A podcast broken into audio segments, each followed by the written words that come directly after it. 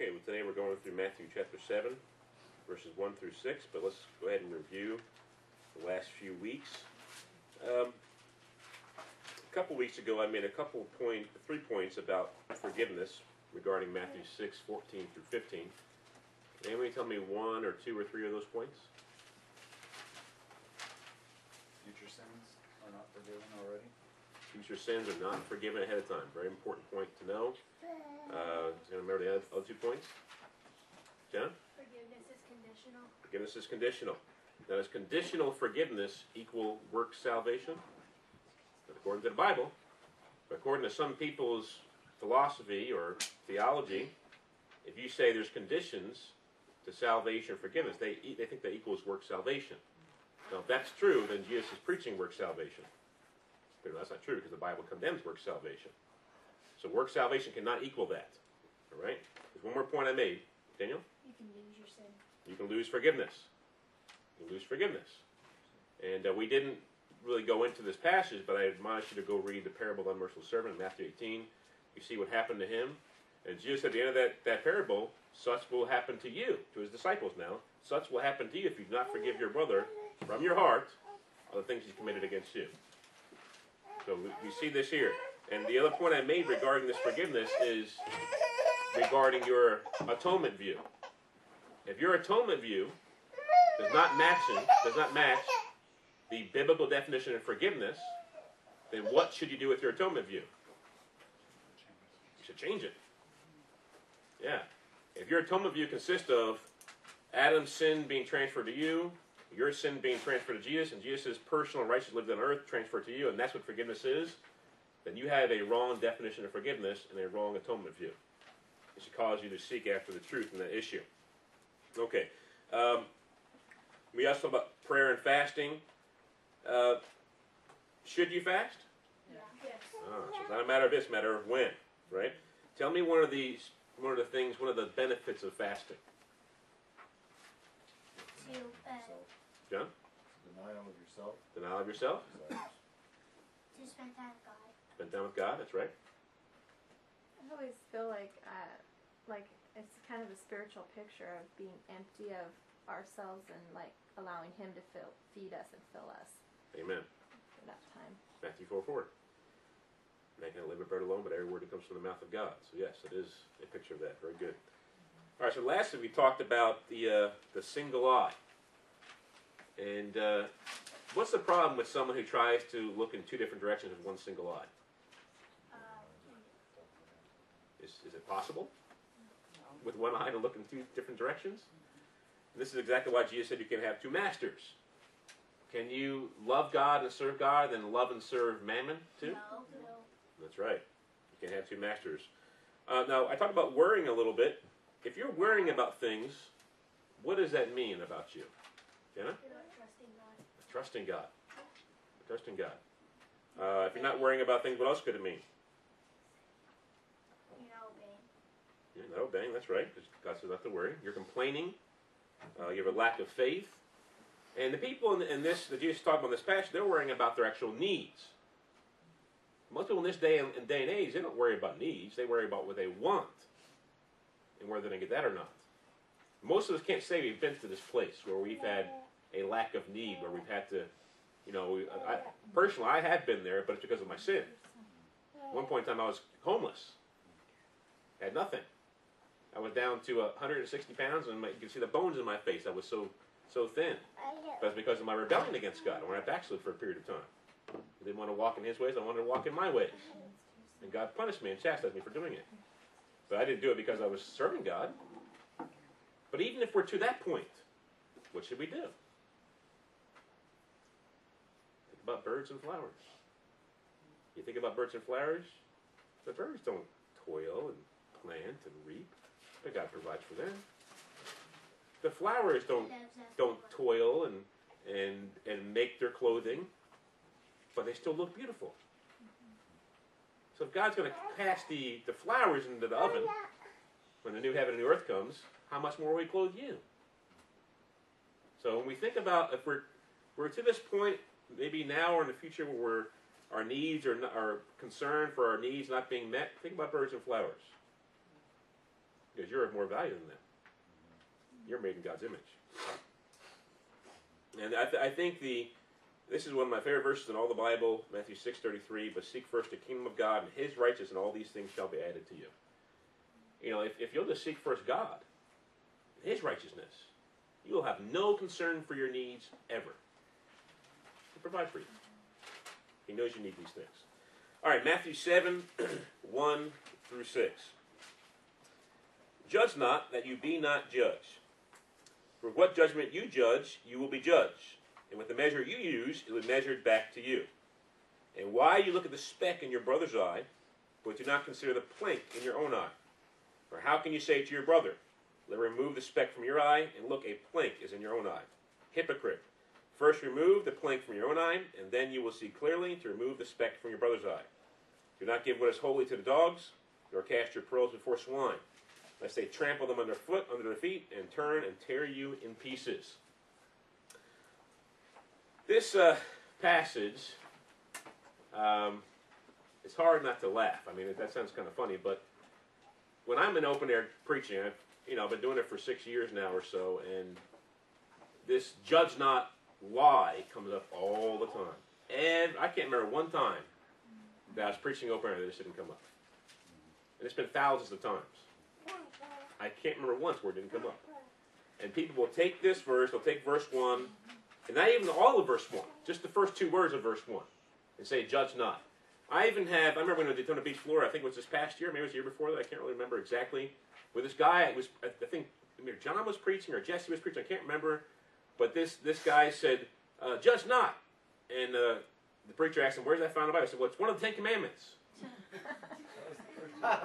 Yeah, that was, that was the first time? First year, me you. Yeah. First year. Yeah, I, I can't remember who was preaching, but someone was preaching that, and he said that, and I just, I was taking, I was camera, you can hear me just laugh out loud on the camera because that's how bad it's got in our society. They think that's one of the Ten Commandments, and where are they getting this from? Where they're getting it from the, the American churches, these visible visible Christianity in America, which one of their favorite commandments is judge not.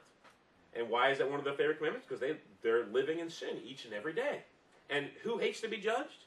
Sinners in my experience, the only people I found who don't like judging are those who feel judged by your words.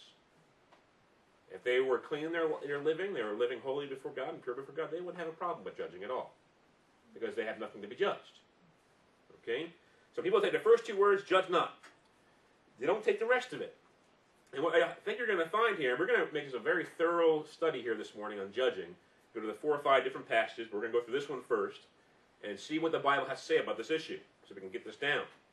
So when we encounter this in witnessing in the open air, we can, you know, people are going to bring up other passages and they're going to do the same thing to do with this one. Judge not, just one little part of it, and not read it all in context to see what it exactly what it says. So judge not that you be not judged. For what judgment you judge, you will be judged, and with the measure you use, it will be measured back to you. So if I'm in the open air and I say, uh, drunkards are on their way to hell, fornicators are on their way to hell, liars are on their way to hell. I, I'm what I'm doing. I'm, I'm giving this standard out there, which is from the Bible, right? And the standard I'm using in the open air is going to be measured back to me. The judgment I use will be judged back to me. So we do need to be careful what we say. We need to be careful we're not judging unrighteously. Be careful we're not uh, presuming we know someone's motives regarding an issue. Because the Bible says, with the manner you judge, you will be judged. So as you're as you're judging other people unrighteously, God's gonna say, okay, that's the way you're gonna be. You're being a hypocrite. You're judging unrighteously. Now I'm going to judge you for doing that. Okay? So with the manner we judge, we shall be judged. So if we're uh, unmerciful towards people, God's going to be less merciful towards us because we're involving ourselves in sin by doing that. Okay? Uh, so with what judgment you use should be measured back to you.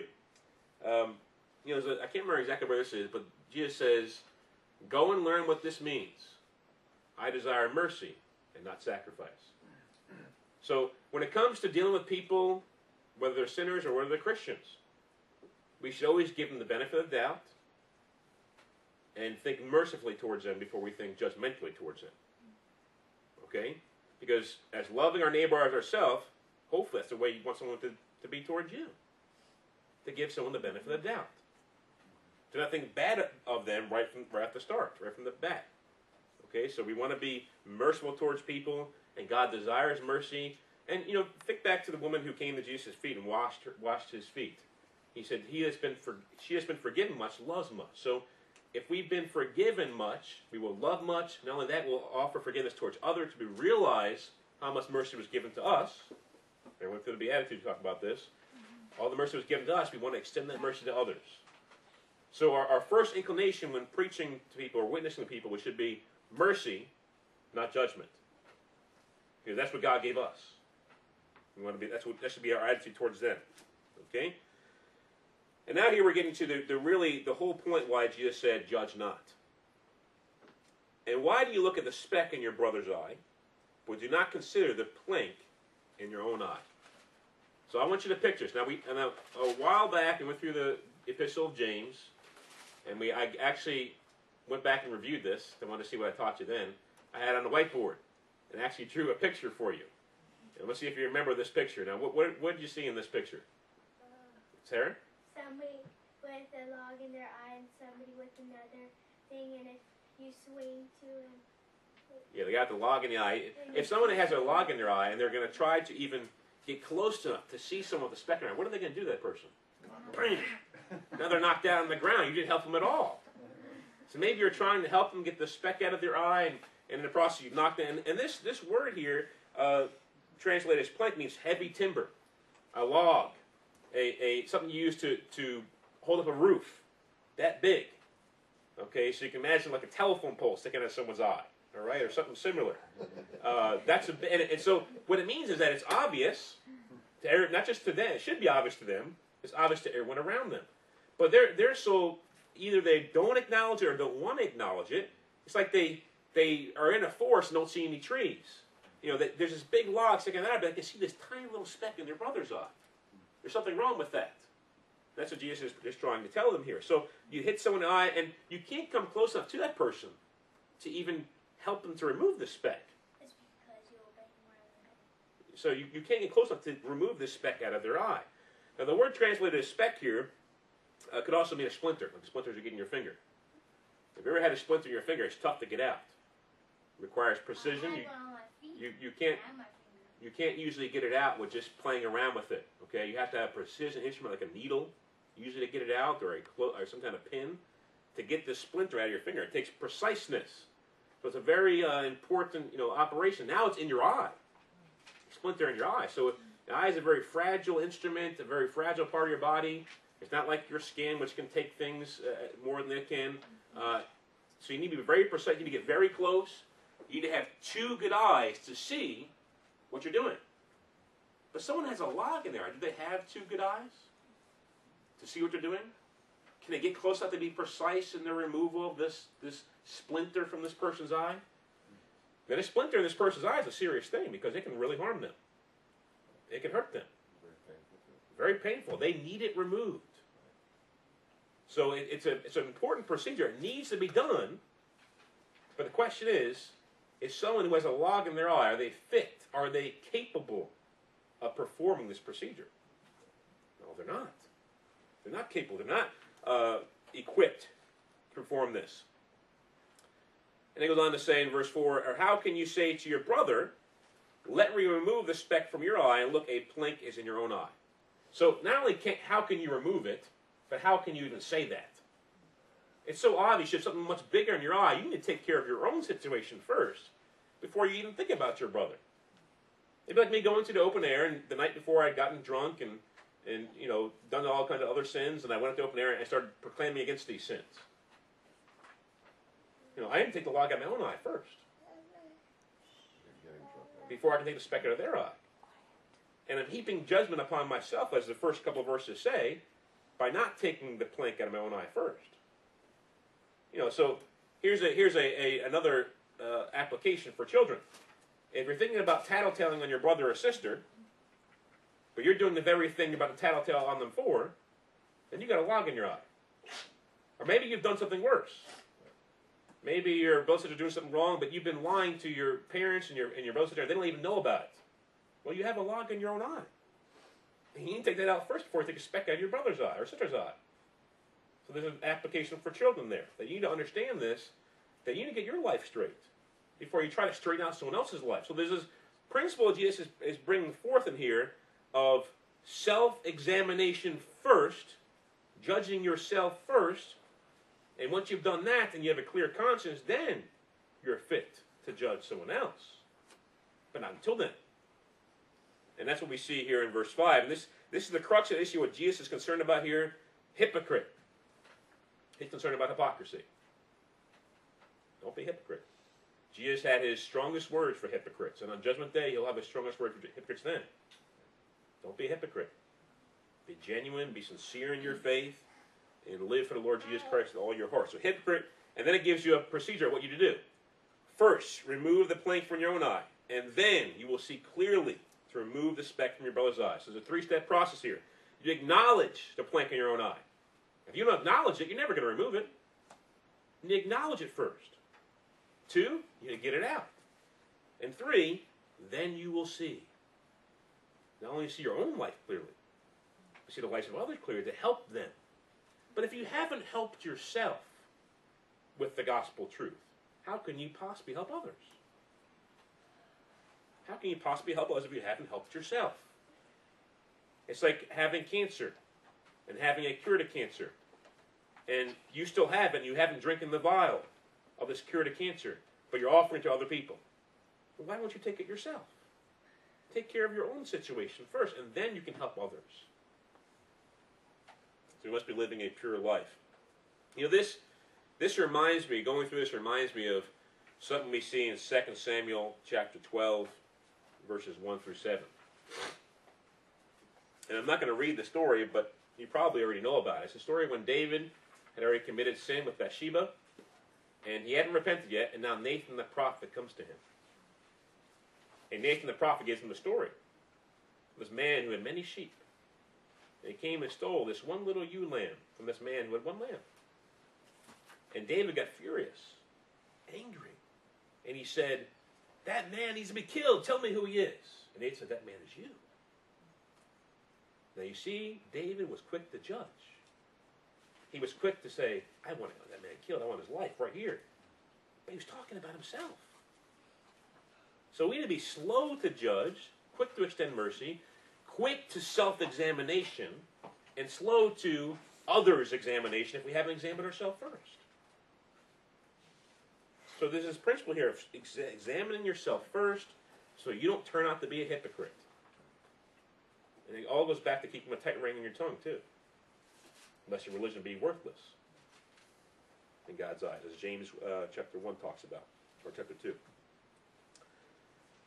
So we have this judge not uh, idea being kind of thrown out the window the way people in the open air like to say, like you can't judge at all. No, you can judge. In fact, Jesus gives you the procedure for which you can judge. You need to acknowledge, you need to remove, and then you can see. But if you're not going through that process, you are judging unrighteously or judging hypocritically, and God is against your kind of judging. Okay? Now I want to go to some other passages that talk about this issue. First is John 7 24. In this passage, uh, the Jews want to kill Jesus. Jesus has just gotten done uh, a couple of chapters before healing the man who was lame for 38 years on the Sabbath. And because he healed someone on the Sabbath, they wanted to put him to death. And this is what he says to them. He says, Do not judge according to appearance, but judge with righteous judgment. So he's saying to them, You're judging according to appearance. You're saying, I shouldn't be healing this man the Sabbath. It's not found anywhere in the law of God. Something they made up themselves. It's their interpretation of the law. And he's saying, Look, you should be judged according to, to with righteous judgment, according to the heart, according to the law of love. I had love for this man, therefore I healed him. And you should see my love for this man. It had nothing to do with me wanting to break the commandments of God, which I haven't done anyway. It's a law of love. But the principle here we can see is that we judge someone, we don't judge them according to appearance, but with righteous judgment. I, I always use an example in the open air to try and help someone explain what, what kind of judging is wrong. So hypocritical judgment is wrong. Also, judging according to appearance is wrong. If I see a man walk by who has a pink shirt on, Should I assume he's a homosexual because he's wearing a pink shirt? What purple? No. Oh come on! All guys who wear purple and pink are homosexuals, right? No. See, that would be judging according to appearance. Okay. It may not be your preference to wear pink or purple, but that doesn't mean someone's a homosexual for wearing pink or purple. Um, so that'd be judging according to, not with righteous judgment. Now, if I ask the guy, "Are you a homosexual?" and he says yes, now I have judged with righteous judgment. Now I can tell him, listen, as a homosexual, you're currently in your current state on your way to hell. You need to repent. And you know the Bible says that out of the mouth comes the overflow of the heart. So if someone has filthy things come out of their mouth, blaspheming God's name, cuss words, uh, that's a sure sign of something wrong with the heart. And that's not judging according to judgment, that's judging with righteous judgment. Because she just said, out of the mouth comes the overflow of the heart. So that would be another case of righteous judgment, not judgment according to appearance. Now, when Samuel was uh, going forth and looking for the new king of Israel, and Saul had been rejected as the king, and he came to Jesse's house, what did Jesse do? He brought all the sons along and left who out? David. Small little ruddy David. And uh, they were they were judging according to appearance. But Samuel didn't. He judged according to the heart. Because he was a man after God's own heart. That's who God chose to rule over Israel. Okay, so we need to be careful we don't judge according to appearance. And then we see Romans chapter 2. And Romans chapter 2 is almost identical to what Jesus said in Matthew 7, 1 through 5. And uh, this time, it's, and what you see all throughout Romans, if you were to read through Romans, you need to be, this is a very important thing to understand. Otherwise, you'll come up with some really bad interpretations of Romans 9 through 11. Okay? That Paul is, is talking a lot of times to the Jews and rebuking them for their attitude towards the Gentiles. Okay? Because they are judging hypocritically, and they are judging unrighteously according to appearance. But God wants a people from the Gentiles. Okay, so you need to get this down. So this we're going to see here in Romans chapter 2, verses 1, uh, we'll read through verse uh, 11. Therefore you are un- inexcusable, O man, whoever you are who judge. Why? From whatever you judge another, you condemn yourself, for you who judge practice the same things. But we know the judgments of God is according to the truth against those who practice such things. And do you think this, O man, you who judge those practicing such things and doing the same, that you will escape the judgment of God? Or do you despise the riches of his goodness, forbearance, and long suffering, not knowing that the goodness of God leads you to repentance? But according to your hardness and your impenitent heart, you are treasuring up wrath for yourself in a day of wrath and revelation of the righteous judgment of God, who render to each one according to his deeds. Eternal life to those who by patient continuance in doing good seek for glory, honor, and immortality. But to those who are self seeking do not obey the truth, but obey unrighteousness, indignation, and wrath, tribulation and anguish, and every soul of man who does evil, of the Jew first, and also of the Greek. But glory and honor and peace to everyone who works what is good, to the Jew first, and also to the Greek. For there is no partiality with God. Paul's fighting against his uh, idea that there's partiality with God, because judgment will come to the Jews first because they have the most knowledge, the most benefit from God. Salvation came through them, and then to the Greek. And if you read on, you'll see that the Jews, in verse 17, indeed you are called a Jew and rest on the law and make your boast in God, and, and you know His will and uh, approve the things that are excellent, and being instructed out of the law, and are confident that you yourself are a guide to the blind, a light to those who are in darkness, an instructor of the foolish, a teacher of babes, having the form of knowledge and truth in the law. You therefore who teach another, do you not teach yourself? You who preach that a man should not steal, do you steal? You say, do not commit adultery. Do you commit adultery? Do you have abhor idols? Uh, idols? Do you rob temples? You make your boast in the law. Do you dishonor God through breaking the law? For the name of God is blasphemed among the Gentiles because of you, as it is written. So you see this issue all throughout Paul's writings, especially in Romans, where he's coming against this, this division of Jew and Gentile. God's going to have some special kind of favor on the Jews, and he's going to judge the Gentiles more harshly. No, it's the other way around. But getting back to this judgment issue is what we see here in Romans 2 is that the same thing that Jesus is coming against in Romans, uh, Matthew 7, 1 through 5. Hypocritical judgment. Why are you judging someone when you're doing the very same thing? You're heaping judgment upon yourself. according to your hardness and your impenitent heart. You're treasuring up wrath for yourself in a day of wrath and the revelation of the righteous judgment of God, who rendered each one according to his deeds. Each one, not just the Gentiles. And that's what he's got. So the people I've met in the open air, they'll quote the first part of Romans 2 1. They'll say, Therefore you are inexcusable, O man, whoever you are, who judge. For whenever you, you judge another, you condemn yourself. They'll stop right there. If you stop right there, judging seems like a pretty bad thing to do. And that you're actually condemning yourself by judging people. But is that what Paul's saying here? No, if you even read the second part, uh, last part of the verse, for you who judge, for you who judge, practice the same things. And the ironic thing is that they'll come to me in the open air and they'll say they're sinning every day in thought, word, and deed, and they're even glorying in it. And then they'll condemn me for preaching the word of God. Now, who is actually who is this verse actually more applicable to, me or them? Yes. Same thing with Matthew 7, 1 through 5. It's more applicable to them than it is to me. According to their testimony and my testimony, of my life and of their life. They're judging themselves by doing so. So it's always important to read things in, in context and not take little snippets here and there uh, about these issues. Romans chapter 14. I'm going to start in verse 1. The kind of judging going on here. And this judging has to do with, uh, know, we each have a relationship with God, and God may tell you something that's not found in the scripture that hasn't told me. He may tell to you, uh, Kevin, you, you aren't to ever watch TV again. But he may never tell me that. And therefore, for Kevin to come to me and say, Kerrigan, you shouldn't be watching TV, you're going to hell for watching TV, would be unrighteous judgment on his part. That's what this passage is going to be talking about here sins of conscience. So, verse 1 Receive one who is weak in the faith, but not to disputes over doubtful things. Talking about doubtful things here. No disputing over those things. For one believes he may eat all things, but he who is weak eats only vegetables.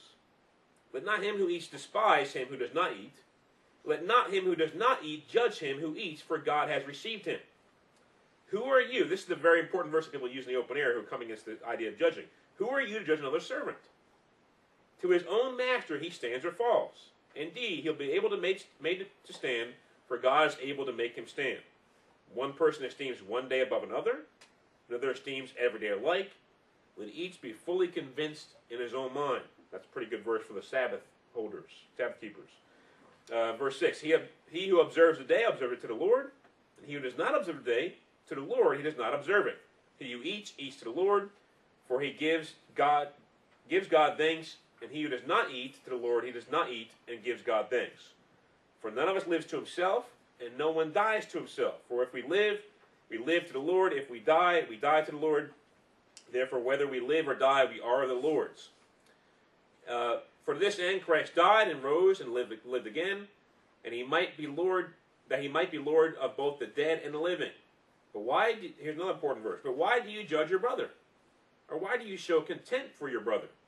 For we shall all stand before the judgment seat of Christ. For it is written, "As I live," says the Lord, "every knee shall bow to me, every tongue shall confess to God." So that each of us shall give an account of himself to God. Therefore, let, let us not judge one another anymore, but rather resolve this, not to put a stumbling block or, to, or a cause or a cause to fall in our brother's way. So there's lots of verses in there. If you just take them by themselves and you don't read the context, it's going to say, "Don't judge at all. Don't judge your brother. Let God judge him." But the, the context is talking about doubtful things in verse one. Disputes over doubtful things, over whether I should eat just vegetables or I should eat meat and vegetables whether I should uh, worship God on this day, set aside this day for God, or set aside every day for God.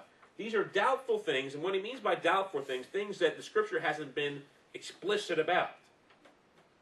So when the Scripture isn't explicit about something, and you try to make it a rule or a law, you become just like a Pharisee. That's exactly what they did. They had the law, and they interpreted the law in such a way, and they, their interpretation is called the Talmud, and they got down to the Sabbath. You couldn't swallow your spit on the Sabbath. You couldn't tie your sandals on the Sabbath. You couldn't heal a man on the Sabbath. No, the law of love applies. And so there may be certain things we grow in grace, that God may weed out of our lives. But those things are not necessarily sinful in and of themselves. But if God has spoken to your heart, it may be sinful for you because you must obey God. That's why verse 23 says, of Romans 14, But he who doubts is condemned if he eats, because he does not eat from faith, for whatever is not from faith is sin. So according to your faith, so be it unto you. So if I'm my faith, God is, is molding me and making me, he said, Kerrigan, this summer you're going to the UK. And I choose to, God provides the money for it, and I choose to spend that money on something else. Have I disobeyed God? But if God doesn't tell that to Brother John, and he goes there anyway, who has disobeyed God now? He has. So it's all a matter of faith and what God speaks to your heart as you lead, as you're led by Him, and you're you're praying to Him, and uh, so we need to be sensitive to these issues and not impose our sanctification process upon our brothers and sisters in Christ who have not come to the same conclusions, or maybe they're babes in Christ and they haven't gotten there yet. Sometimes you come to a babe in Christ and try to impose your sanctification process on them, it becomes rules to them, and then they become legalistic and think their life is just a bunch of rules to obey, not a relationship with God. Now, the Bible explicitly says this is wrong. You should approach your brother or sister in Christ and, and try to reason with them about it. No problem with that. The Bible is not explicit about it. You shouldn't be doing that. You shouldn't be doing that. Okay? All right, then there's also 1 Corinthians 2.15. Very important verse in this. Sorry, was that you? 1 Corinthians 2.15.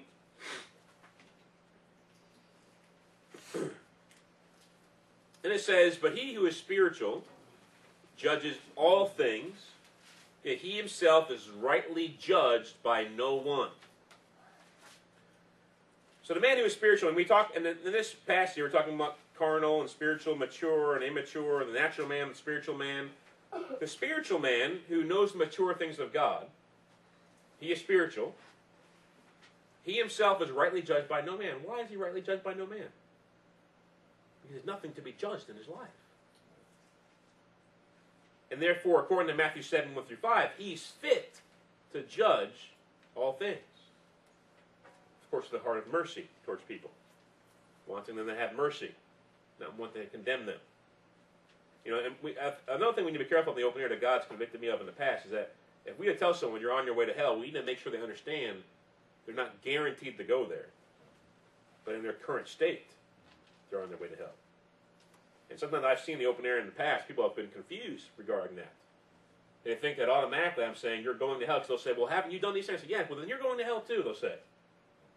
I said, no, but I, I've repented. I have the mercy of God, and so can you. So we need to understand that as well. They're not unconditionally condemned before God. That's the Calvinist God, not, not the Christian God or the God of the Bible. Okay. So we see this in 1 Corinthians 15, which backs up everything we've seen so far. Then 1 Corinthians chapter 6, uh, starting in verse 1. Dare any of you, having a matter against another, talking about Christian and Christian here, go to law before the unrighteous and not before the saints? Do you not know the saints will judge the world? If the world will be judged by you, are you unworthy to judge in the smallest matters? Do you not know how he that we shall judge angels? How much more things that pertain to this life? If then you have judgments concerning things pertaining to this life, do you appoint those who are least esteemed by the church to judge? I say this to your shame. It is is it so that there is not a wise man among you, not even one, who will be able to judge between his brethren? But brother goes to law against brother, and that before unbelievers. Now, therefore, it is already an utter failure for you that you go to law against one another. Why do you not rather accept wrong? Why do you not rather let yourself be cheated? No, you yourselves do wrong and cheat, and you do these things to your brethren.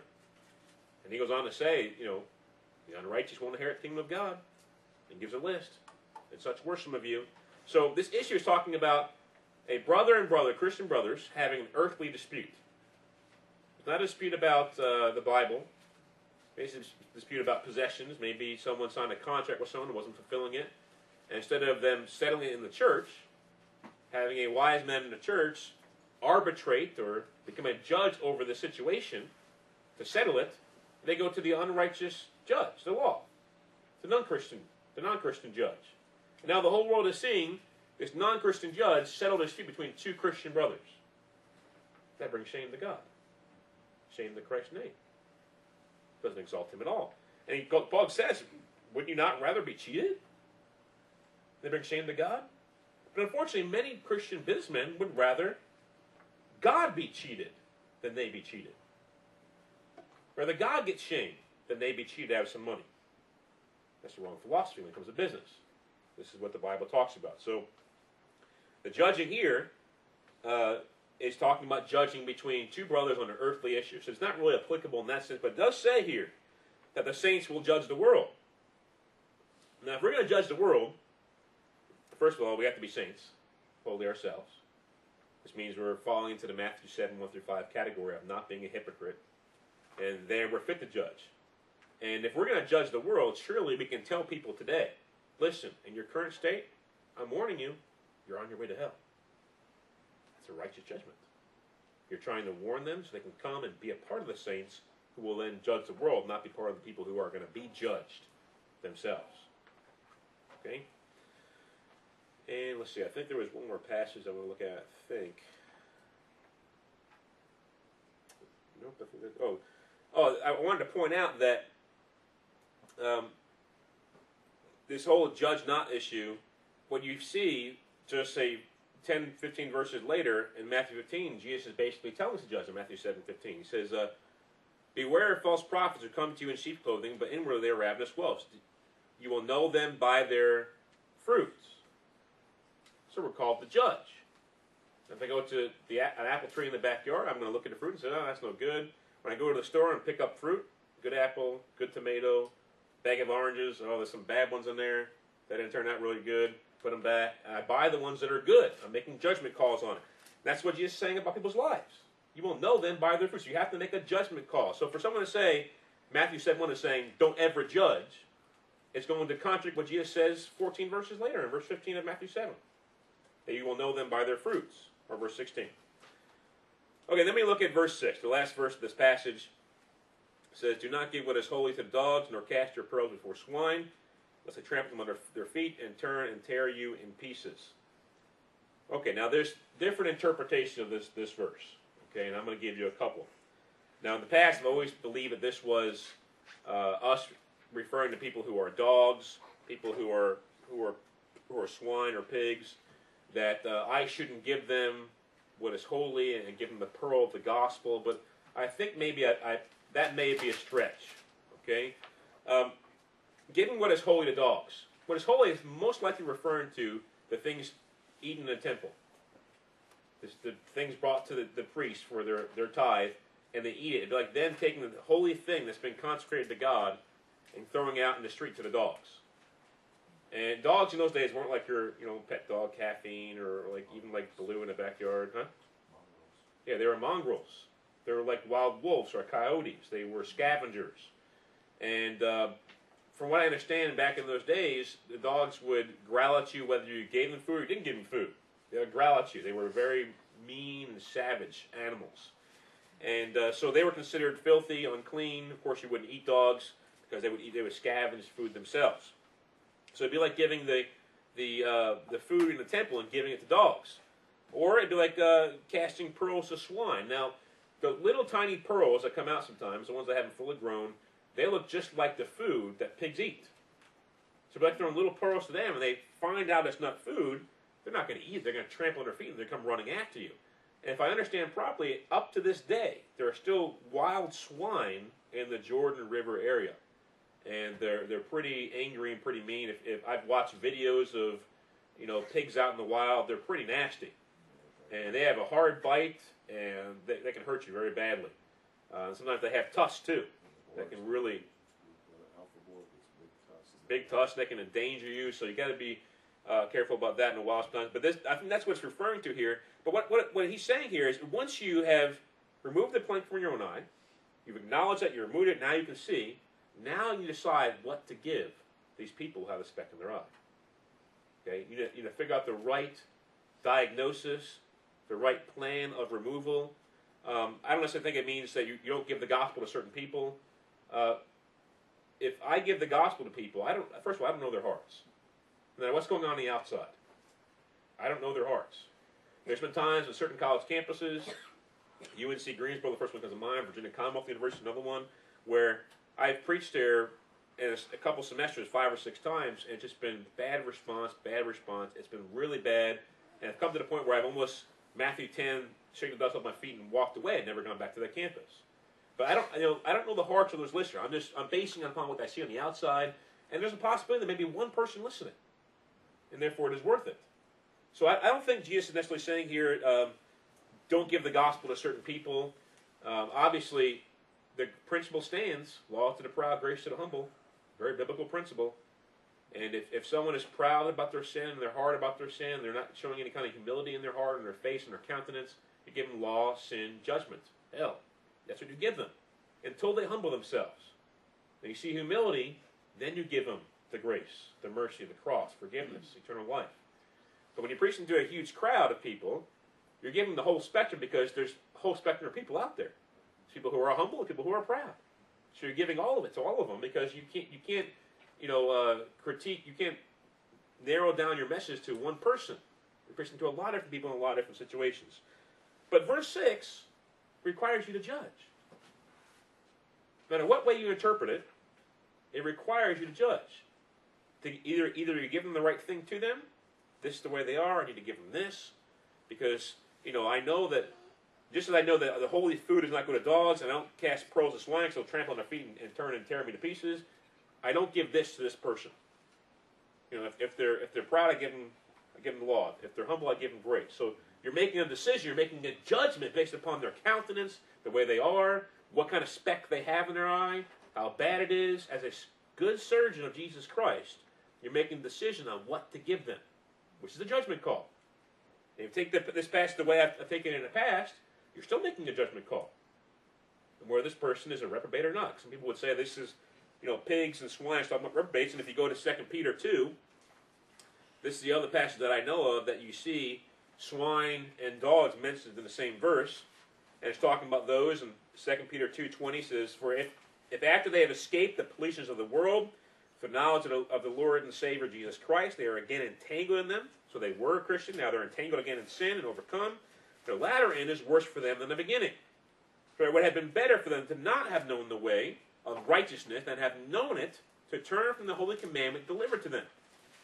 But it has been it has happened to them according to the true proverb. A dog returns to his vomit, and a sow, a pig, having washed to her wallowing in the mire. So that's the only passage, only passage I know of that talks about the pigs and the, the dogs in the same passage. And um, it's comparing them and maybe that gives some, I don't know, some credence to this interpretation of someone being a, a reprobate, someone who's turned from the faith, turned from the holy commandment, and gone back to their, their vomit, their wallowing in the mud. So, I think that's about it. That's about it. Does anyone have um, any questions or any comments uh, regarding uh, this passage today, or anything they want to add to it? No, I, I, think this very last part you're talking about is really important for us to connect because, um, we see out in the open air that, that the people that are the worst to deal with, the most difficult people that we have to deal with out there are the people who, who see, they're claim, they're claiming Christ and they're living in sin all the time. Right. And they're trying to suppress the preaching as much as they can. Right. And they're doing almost anything, uh, to stop it because uh, it seems like they they just uh, they're they're acting like these pigs and dogs described in these these parables, and and I don't.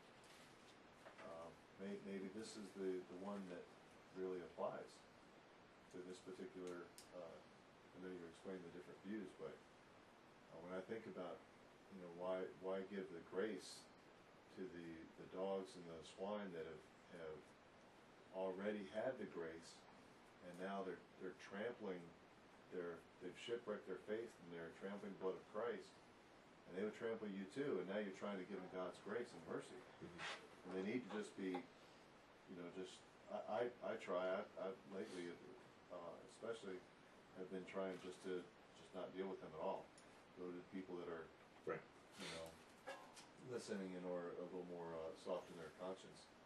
Cause, uh, I, I've never put that together, those two passages, but it really is, uh, quite compelling to think of it that way. The hypocrites are, in my mind, are the hardest people to reach. Um, I'd rather preach to people in Northeast I've never heard the gospel. any day, or people in UK. I've heard reports from like Kevin Gordon and stuff like that. Right. I'd rather preach to those people any day. And the hypocrites, you have to convince them they're, un- they're not saved first. They've already been convinced by someone that they're saved in spite of their sin. And then you have to help them get saved. So you have to give them law, judgment, and sin, and sin and hell. But at the same time, they're saying they're saved all along. And they're condemning you for preaching that, that message to people who are not saved. So it's a very, it's a very difficult, they're probably the most difficult people in the world to preach to. You know, the, uh, because they, they really are convinced in their own mind through false teaching, through their pastor maybe who's told them wicked things, that they are saved, they're okay with God. And, um, but either way, we need to make a judgment call on what to give to them, whether they are the actual pigs or their dogs talked about in Matthew 7 6 or not. There is a determination here in what to give. And we know we don't give what is holy to dogs, in the Jewish concept here, and we don't cast pearls to swine because they're going to turn and tear you to pieces, and the dogs don't care about what's holy. They're just filthy, savage animals. So we're still making a determination of what to give the person who has a speck in their eye, and what to do. You know, different time, different splinters take different procedures. You know, Different, different physical conditions or spiritual require or different. different medicine or different treatments. Right. You know, I was- just had the thought of Jesus before Herod, and he had nothing to say to him. Right. He didn't give him anything. Right. You know, he didn't give him any, any, don't give what's holy to the dogs. Right. Because he was gonna trample it anyway. Right. He showed his heart, you know? Right. And, uh, there's times I think, I know, you know the verse in Proverbs where it says, don't answer a fool in his folly? Right. Rest of you, I can't remember how it goes. Yeah, th- there's actually two different verses that say the exact opposite that- things. it's the opposite thing, then So that- an answer a fool? An answer- So I think what it's saying there, and I talk about this in my video on presuppositional apologetics, is that when you're answering a fool, you don't answer him according to his folly.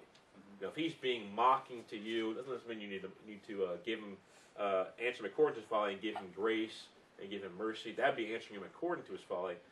But maybe responding in rebuke or even mocking back would be answering him according to his folly. See how that works? So, you know, in open air, sometimes an atheist will come to me and say, "Well, I got this proof and that proof and that proof that God doesn't exist." And I'm not going to go down the evidential proof route. I'm going down the presuppositional route. So listen, I'm going to destroy your foundation out from under you and show you.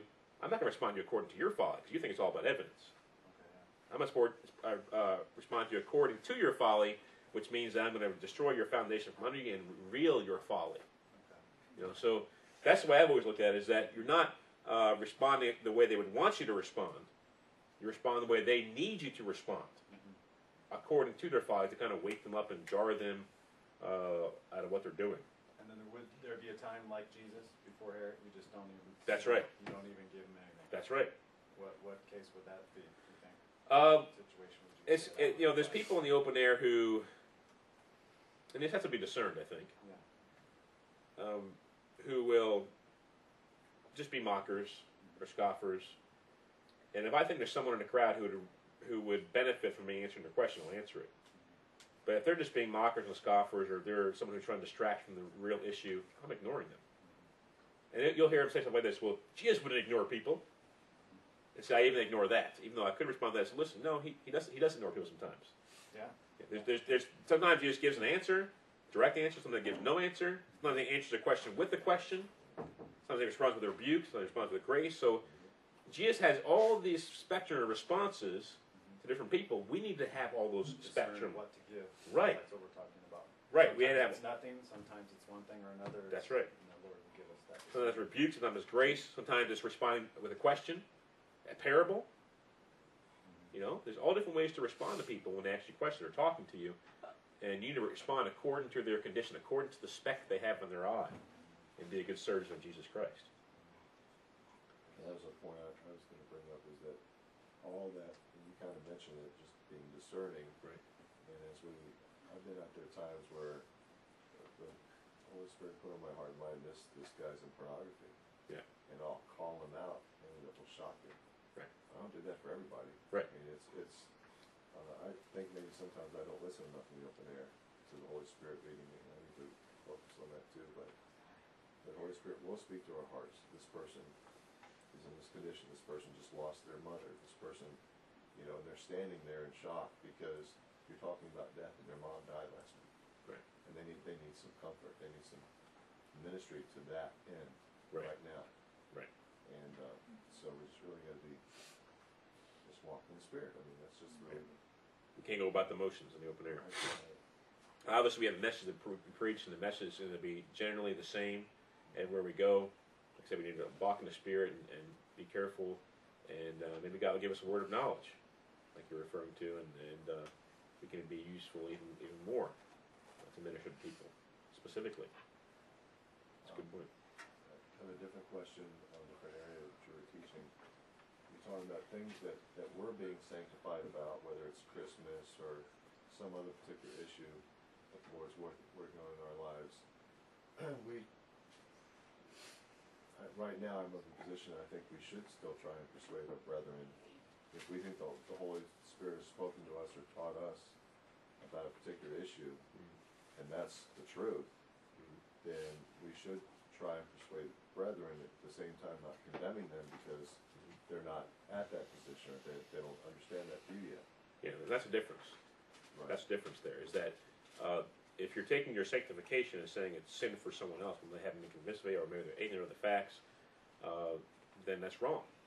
Uh, but even then, I mean, there's people who may choose on December 25th to celebrate Jesus' birth into this world, and they know it wasn't when he was born. Um, they have nothing to do with Christmas trees, or maybe they take Christmas trees and they have some kind of they use it in a symbolic way. Uh, I, I don't. I don't think that means they're sinning, even if they have, even if they have all the facts. You know, so we must come to our own decision based on this issue. And I, I really don't. I know Jeremiah ten really pops out there, but that wasn't talking about Christmas. I know Christmas has a lot of similarities to that, but I don't think that was talking about Christmas. So we can't use that as a proof text. Say, look, if you're putting a tree up in your house, you're you're a pagan. and You're going to hell. It, it's judged by someone's hearts here. So we need to be real careful about this, and it's good to share information with brothers and sisters in Christ. But even after you share information, unless it's a clear cut thing, uh, which these, which is what we're talking about. These are doubtful things we're talking about here, Romans 14, 1. Uh, we need to let them decide for themselves. You know, if, if they're getting caught up in all the covetousness, they need to be told That's it. that's sin. You know, if, if this Christmas thing you're celebrating has nothing to do with Jesus, nothing to do with the incarnation of Christ, nothing to do with glorifying God, and they're racking up credit card debt and putting up all the trees and lights and spending all this time with these these little blow up things they have in their yard with Santa Claus and everything else, and they need to be told that's wrong. And they need to make a change. Uh, but I, I still think there's a loophole there concerning that specific issue when it comes to these things. And um, you know, I, like that's sort of thing that I said on my on my Facebook. I said, you know, all you people who are anti-Christmas and anti-anti-Christmas, and those people who are so against it, they're condemning people to hell for celebrating, and those who are so against those who are condemnable that they're just saying Merry Christmas out of spite and doing all the things out of spite, not doing it for the glory of God. They're both in the wrong. They're both in the wrong. And um, personally, I, I- I don't think I'll ever celebrate Christmas again. You know, uh, my, my mom, she still celebrates it to some degree, and so do my other family, and and um, I'll probably send her some more information about this issue for the future. Um I might never celebrate Jesus' birthday ever again. I don't know. If I do, I'm gonna do it closer to the day he was actually born. I think he was actually born. It could be October. Or it's a small possibility. It could be in April. I think it's more possible October. But um, anyway, that's good. Good to bring that up. Um, in, in Acts chapter fifteen, I think that's the uh, Council of Jerusalem. uh, Yep. And they, they gave some instruction to the Gentile believers. Right. Um, don't eat blood or eat food. uh, Things strangled.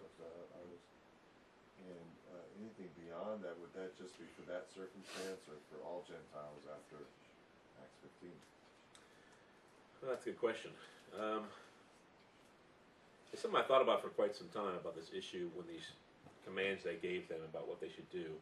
I think referring to the blood, I think it's just referring to, you know, the fact that in God's eyes, Leviticus seventeen eleven, going back to that, that the blood was given, not for drinking, not for eating, but for atonement for your souls. Uh, for that's what blood was given for. So, you know, Hebrews nine twenty two says it says something very similar about the most things are purified or cleansed by blood. Without the shedding of blood, there's no forgiveness of sins. So, I think there's just a value in God's eyes, in the Old Testament and New Testament, not just Old Testament, of how valuable the blood is. For in in the life is in the blood. So, um, I think those things would apply, and, and some of those things are things we shouldn't be doing anyway. We know we shouldn't be. That's probably the only thing in there that I think, can think of that would would be a uh, command that's not given like in 1 Corinthians 6, 9, and 10, and Revelation 20 way, not eating things that have blood still, strangled. So I, I think that would apply across the board because it was given Gentiles. I don't think it was Gentiles at that time. But there's a very sensitive issue going on in this early church issue where the Jews who were saved were having a hard time understanding that Gentiles do not have to become Jews to be saved, justified before God. And um, justification is by faith, uh, through grace, through the blood of Jesus, um, or by grace through faith, I mean. But not only that, we look, read that Romans 2 passage today, did you, did you catch what it said there? Not those who are hearers of the law who are justified, but those who are doers of the law. So the Jews were hearers. But the ones Paul is talking to were not doers. Therefore, they were not justified before God. That was part of the problem they had in Romans 2. And last point, no, I'm sorry. Sorry? so much today, but, Um, like the Jews will be judged greater for their knowledge, uh, than the Gentiles, do you think that the Christians, you know, claim to Christ, claim they believe the Bible, will stand a stricter judgment than the, you know, guy atheist on the street, the guy's never believed, he grew up in a secular home and, Right. and never had, no one read a story to him, Right. or anything for him. Yeah, um, the Bible is clear that this, and Jesus talked about. I'll just give you some references to some scripture. Look, I won't read them, where Jesus is talking about this judgment according to knowledge here, and um, you see it all throughout Matthew. You see it in, in uh, let's see, Matthew 11, verses 20 through 24. Uh, you see it in Matthew 10, 15. You see it in Matthew 12, 41 and 42. You also see it in uh, the Gospel according to John, where Jesus says that they had no sin. If they had, were not aware of their sin, they would have no sin. Let's see what that. That's in uh, uh, John 9:41. If you were blind, you would have no sin, but now you say, We see, therefore your sin remains. Those are some scriptures that, that really clearly mark out that the more knowledge you have, the more accountability you have. The more knowledge you have that you don't obey, the more condemnation you have. So Christians, professing Christians, have more knowledge than even the Jews had. The mystery of the gospel made unto us, the gospel of grace. The Jews weren't aware of until the Jesus came into the world and the apostles started preaching and Paul started preaching. That's when they became aware. The more knowledge you have, the more accountability you have. So if someone has already decided in their heart and mind they're never going to become a Christian, they better never read the Bible. Or they're going to make it worse than themselves.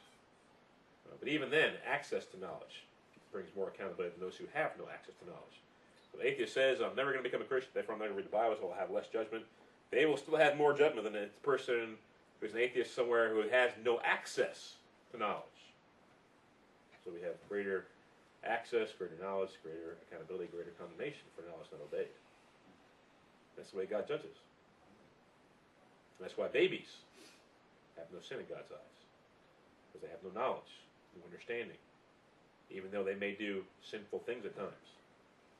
God doesn't hold it against them because they don't understand. So. All right. That it? One last thing. Sure, brother. Good. The verse is this, let's see if you happen to know, I was looking for, I couldn't find it. I don't know where it is. Judge nothing before it's time or something. There's, there's a verse that talks about that. judge nothing before the time. Right. And I was just thinking that, you know, ultimately, we don't have the final judgment. Right. We're not casting people in the lake of fire, we don't have, Right. it's a total different judgment that, that we're, uh, being authorized Yes. to, to, to do in the right way. Right. And God has the ultimate power to judge. Right. That's a good point. I was, I was thinking that verse came to mind, I couldn't find, I was searching everywhere for it. Yeah. Couldn't find judge nothing. It sounds like that might be in Revelation, maybe. Yeah. I can't remember I'll exactly look- what I'll it is. look it up, but. Yeah. That's a good point, though. That when we're judging the open air or we're witnessing to a lost sinner, we're not telling them, "I'm going to cast you into hell" or "I have the power to cast you." We're really just warning them of God's judgment, Right. To flee the wrath that's to come. Yes. Uh, and in doing so, we are judging to some degree in a, certain, a different way than the way God's going to judge, who has the final judgment. But the Bible tells us how He will judge, and therefore we are judging in that manner by saying, "Listen, God is going to judge you. Yes. These people are not entering the kingdom of God. We need to stop this and follow Jesus. Repent and believe the gospel." So, good point, brother. Yeah, I meant to mention that, but I, I didn't forget. Forgot, I guess, but I appreciate.